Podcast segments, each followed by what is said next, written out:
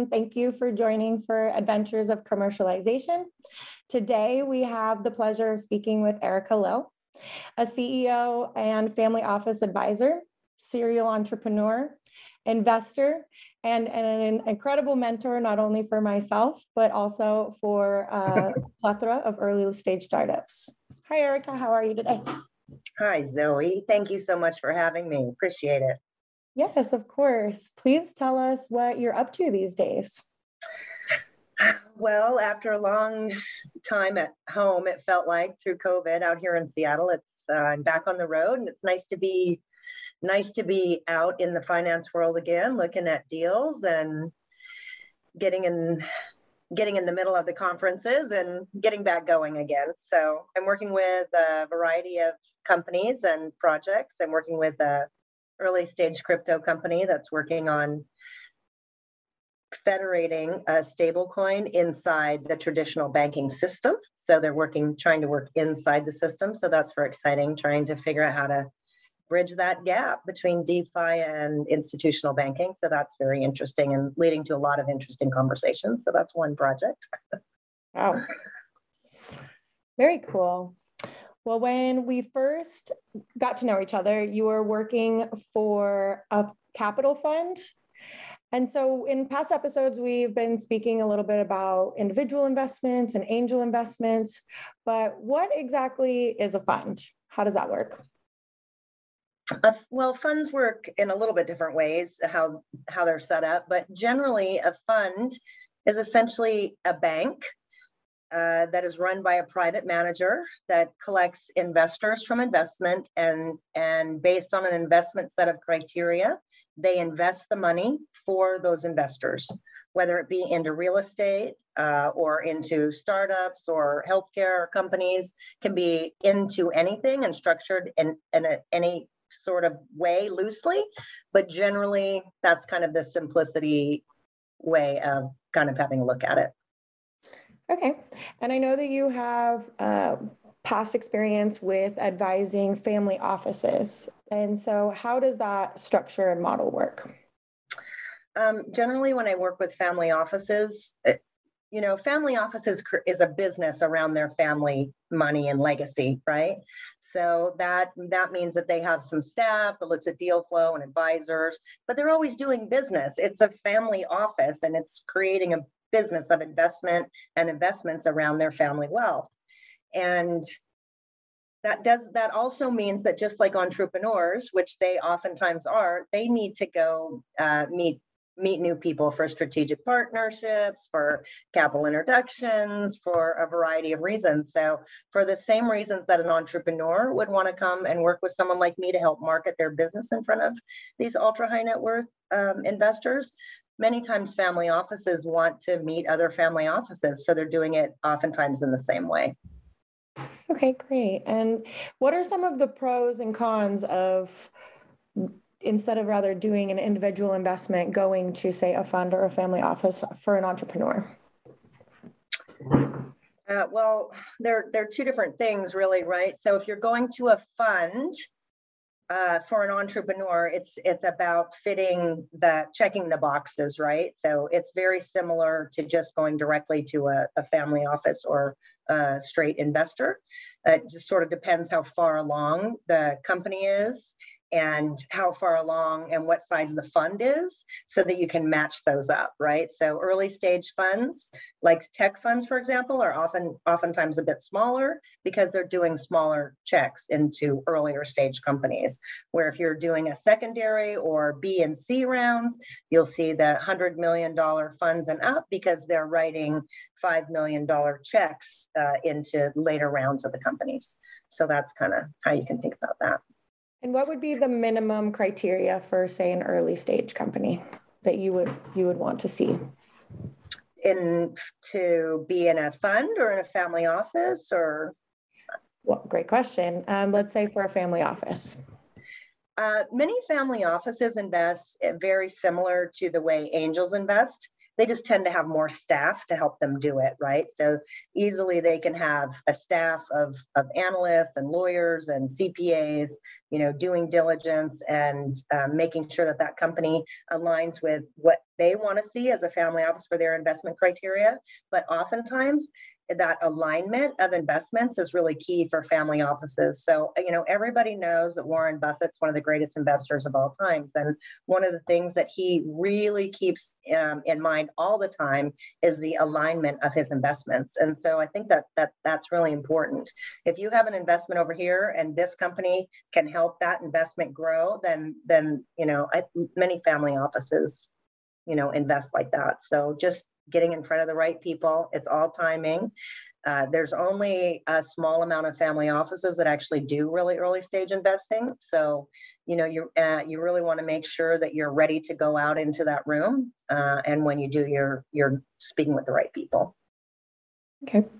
And what recommendations would you have for, say, pitch deck or say like a term sheet? If if somebody was to go, like you mentioned, they should be ready. What what kind of things would you consider ready?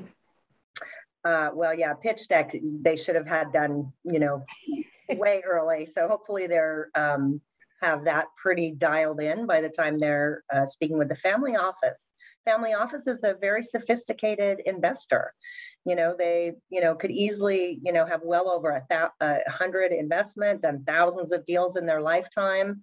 Again, have a staff of people looking at things. So, yeah, I mean, you want you want to be prepared and ready, and you Okay, so I'm, we, we're kind of putting them in the same buckets with the funds and family office, but uh, my suggestion is, uh, yeah, have your ducks in a row, have your due diligence together, make sure everything is easy to see, keep your deck short and concise, and have your pitch completely dialed in that, that you have other people talking about you. I mean, that's the key to try to get early stage investments, I think, in the family office space is to kind of go out like wildfire and get a bunch of people talking about you at once. And, and that is what gets uh, rounds filled fast and, and closed quickly. So to separate the two, so we have the family offices, which is just a group from family money where they are making educated uh, group decisions to invest in um, specific companies or group as in the family, correct? Uh-huh. And then with a fund, we're investing in a group of companies and it's a, generally there's an investment screening committee and again a, a, little different type of analyst. And so it's a little bit it's a slightly different but as long as you're really as same with the family office it's easier to find out what the funds do right? So you can look in crunchbase pitchbook and you can find early stage tech funds and kind of doing that research. If you're an early stage company and targeting those if that's where you want to go next to get funding that seems smart and efficient to me right i would i would not really recommend an early stage company to go out into the family office space unless they're really unless they really have a reason to do that. So if you're opening a luxury business of some kind, a luxury travel company, a luxury service business, a, a business where marketing to the ultra high net worth client is going to make a difference in your business and your branding and your name recognition, that would make a little more sense. But but to be honest, you should probably be at B and C rounds, a little later rounds before you're going into the family office space because they're not generally accustomed to writing checks under a million, under five million, and so they just don't want to deal with that many K1s at the end of the year. Wow, great. Okay, that's that's great insight. Thank you. Okay, well, um, if we had say i so let's just say i know for a fact that you are the guru of networking and that nobody have i ever met with as many business cards uh, collection as you do. So what are some of your tips and tricks for for networking? Uh, you said you go to conferences. Is that do you do you have a minimum amount of conferences you need to hit a year? Do you have go in with a game plan of who you're going to see and meet? How does this work? Yeah. Well, it kind of depends where you are in it in the timing of your raise and uh, your marketing of your company and what you want to do. And honestly, this is where sometimes you know paying a consultant can make sense because it accelerates your time frame you know if you're trying to raise you know 10 or 20 million dollars and you can have a consultant take you through uh, the family office uh, space and do introductions for you for six to nine months, you should have enough you know leads enough marketing enough name recognition that you should be able to be doing a lot of follow-up uh, as a ceo and and hopefully putting your business uh, forward. Um, but unless you're ready to really kind of commit to that kind of time frame and do that um, you're gonna spend two, three years maybe running out of money going through the family office space. It's very hard to stand out in the room. It's a little bit easier post COVID because the conferences are smaller. I will say that. But um, as we were talking about earlier, Zoe, the, the room is full of men. Most the entrepreneurs that coming that are coming through are men, and it is a little bit hard to stand out in the room. And to be honest, I mean, you have to work on that. You wear a hat? Do you wear an orange tie? Do you have a cool shirt you can wear? I mean, anything that you can do to kind of stand out a little bit. Honestly, make funky pair of socks like i you know whatever it is that that you feel comfortable doing and then you have to be outgoing. I mean you really have to be able to walk up to a total stranger and start conversation. And if you are uncomfortable doing that then that's something you need to really practice and work on. Join at toastmasters or uh, join you know start in your local area where you can just practice. And that's the best way to do it so they've said a lot of CEOs, especially of tech companies, are like these introverts that just may not be the best person to stand up in front of the crowd and be that outgoing individual that you're you're saying is going to stand out. Do you think that it is valuable for a company to bring in somebody who is that spunky, oh, yeah. outgoing person, or do you think it looks bad for the CEO not to be representing his own uh, company? Well, depending upon the stage of the company, most investors want to look the CEO right in the face and in the eye, right? Early stage company investments are very risky. And no matter what their platform or profile or product or idea is, it's you're investing in the CEO, you're investing in the team and the jockey, you know, can he get it past the finish line?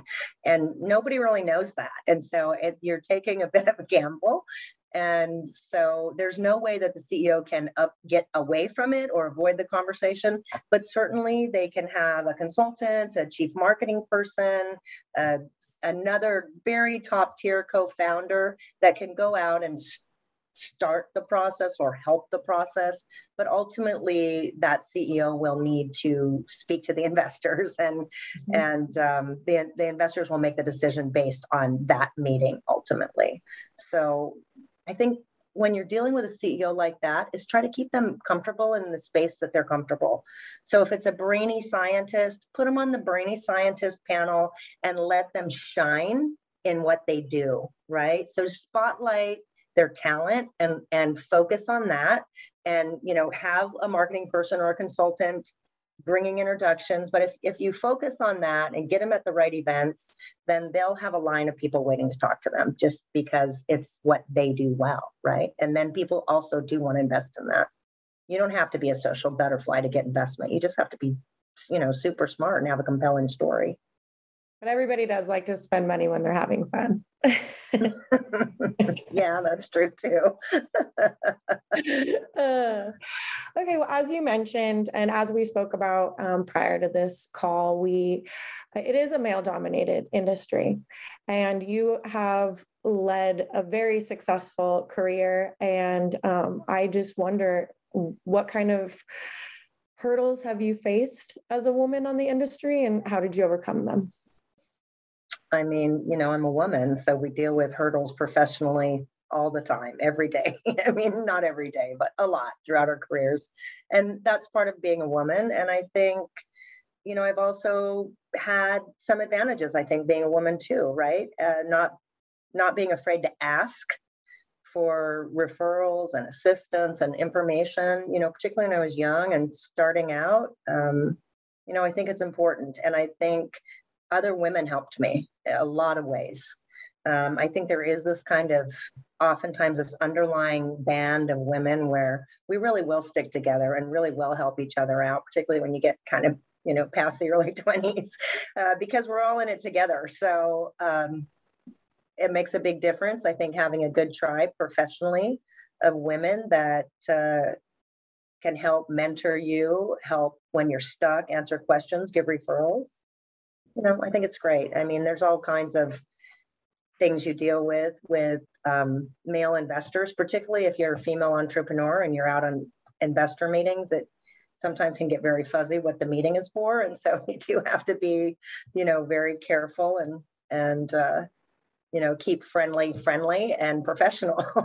So it's a challenge um, but you just persevere and if you have a great big tree in your way trying to knock you down you just go around it and you just keep going. That's the way i've always done it. Or you chop the tree down. I mean there's only two choices. I see you chopping it down powering through it as you are. Um, so if I know that you have invested in over 33 companies yourself, and you mentioned you were a serial entrepreneur of several of those companies. And can you tell me a little bit about your experience of being what, how do you go about your serial entrepreneurship? What companies have you looked at and do you align with personally? Well, uh, so so some of those companies when I were was when I was quite young a lot of the early stage kind of tech companies. We had an apparel company, a radio station, travel company. a lot of those we really, uh, or I, I was co-founder. I was first money in. I was had a board seat.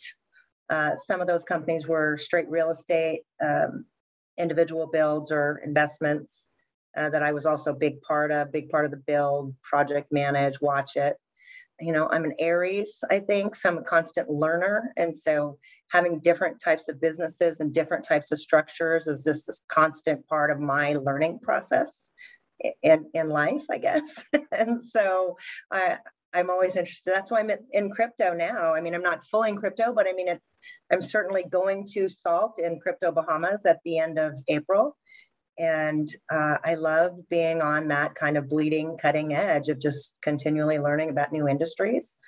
There's a certain amount of business that is the same. You know, you set, got to set up a structure and you got to have documents and you got to have marketing. And, you know, there's a certain amount of, no matter what the business is, the structure will be very similar.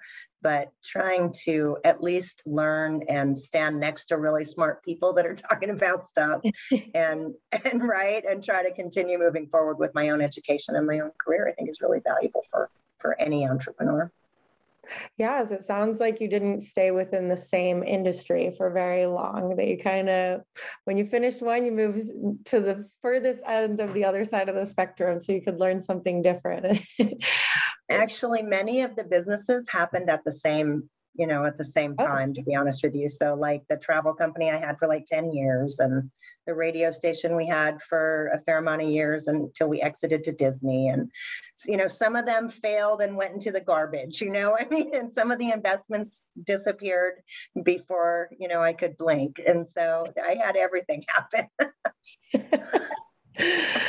well, that sounds successful. What is so some companies when when did you feel it was the right time to exit? Because that's something that you know some people will hold on to a company because it's their baby forever whereas when i worked in the industry a lot of these companies are like serial entrepreneurs people who come in they get on a board of a company or or become an interim ceo and then next thing you know they're like just trying to take it to exit. But what what do you see as a successful turn for that? Well i mean each each of each experience I had was slightly different. So um, when we exited to, you know, we had the radio station company that I really wasn't running day to day, but that was a, a fairly decent exit, not giant, but respectable. And it was time. It was other investors were in the company. And I think whenever you have investors to answer to you you have to really be cognizant of that exit. And so you have to be careful as an entrepreneur not to attach it as your baby. And remember that um, it is a business and there is a time to let it go and that you if you take investor money you're going to have a responsibility to return to them. Um, so i mean that's the reality of it that a lot of entrepreneurs forget for many of the companies that I really started or was really a part of, fortunately, I didn't take investor money. And so the exit of those companies got to depend on on my own personal experience of what I was happening in my life. You know, as I was having children, you know, for progressing through my life, I was able to move through my own personal businesses in the in the manner which worked for my life, thankfully.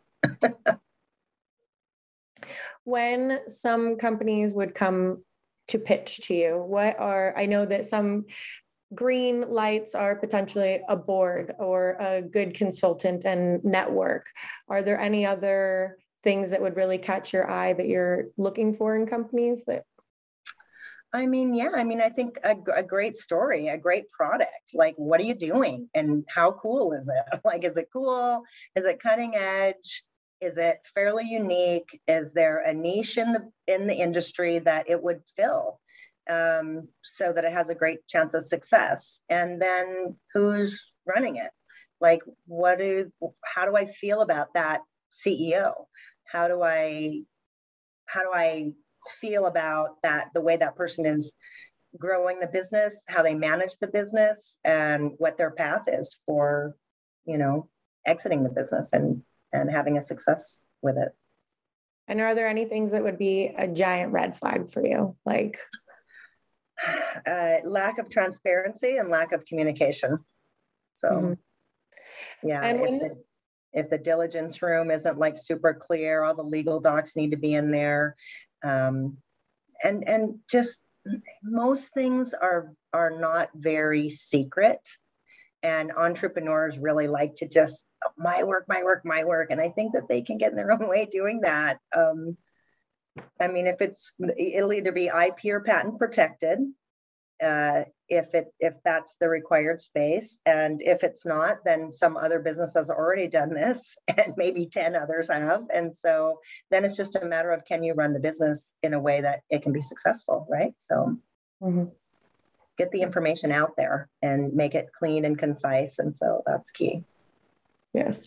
And so these companies, I mean, they, we do a lot of NDAs. I've seen companies come through and have everybody in the room sign an NDA. Would that be a red flag for you that they're not quite at the stage and willing to give out the information? Or maybe they have a little bit more work to do, or they're just top secret and you need to know about it right now? I mean, again, yeah, unless you're trying to do like some top, top secret government report that is really something that no one else could possibly have, it's probably not necessary and a bit of overkill. And if you are making people sign an NDA, you better make it super easy for them, right? You docu-sign it, the document populates right after it. You better be immediately on that. If you're expecting people to sign things or even use their own Adobe to get things back to you, you're probably not going to get it back or you're going to miss some opportunity. And I see that all the time. I see entrepreneurs, I see especially female entrepreneurs, honestly, get, just get in their own way with stuff like that. So, you know, getting out of your own way is is part of it. Wonderful. Well, all this has been fantastic. And thank you so much for coming on our show. If we had one last piece of advice that you could give to entrepreneurs, what would that be? You know, follow your passion and uh, listen to all the good advice and let the rest fall to the ground. Awesome. Well, that's amazing. Thank you so much, Erica, for coming on Adventures of Commercialization. It's always a pleasure to see you and speak with you and potentially reach out to you with more mentor mentor advice for us. Thank you so much, Zoe, and best of luck with this. Thanks. Have a great evening.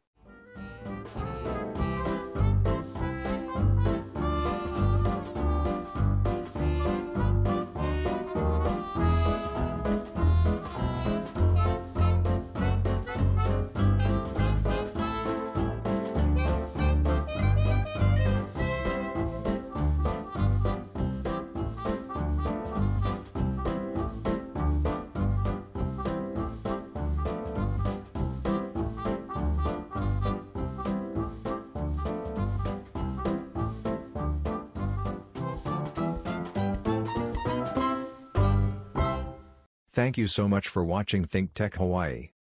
If you like what we do, please like us and click the subscribe button on YouTube and the follow button on Vimeo. You can also follow us on Facebook, Instagram, Twitter, and LinkedIn, and donate to us at thinktechhawaii.com. Mahalo.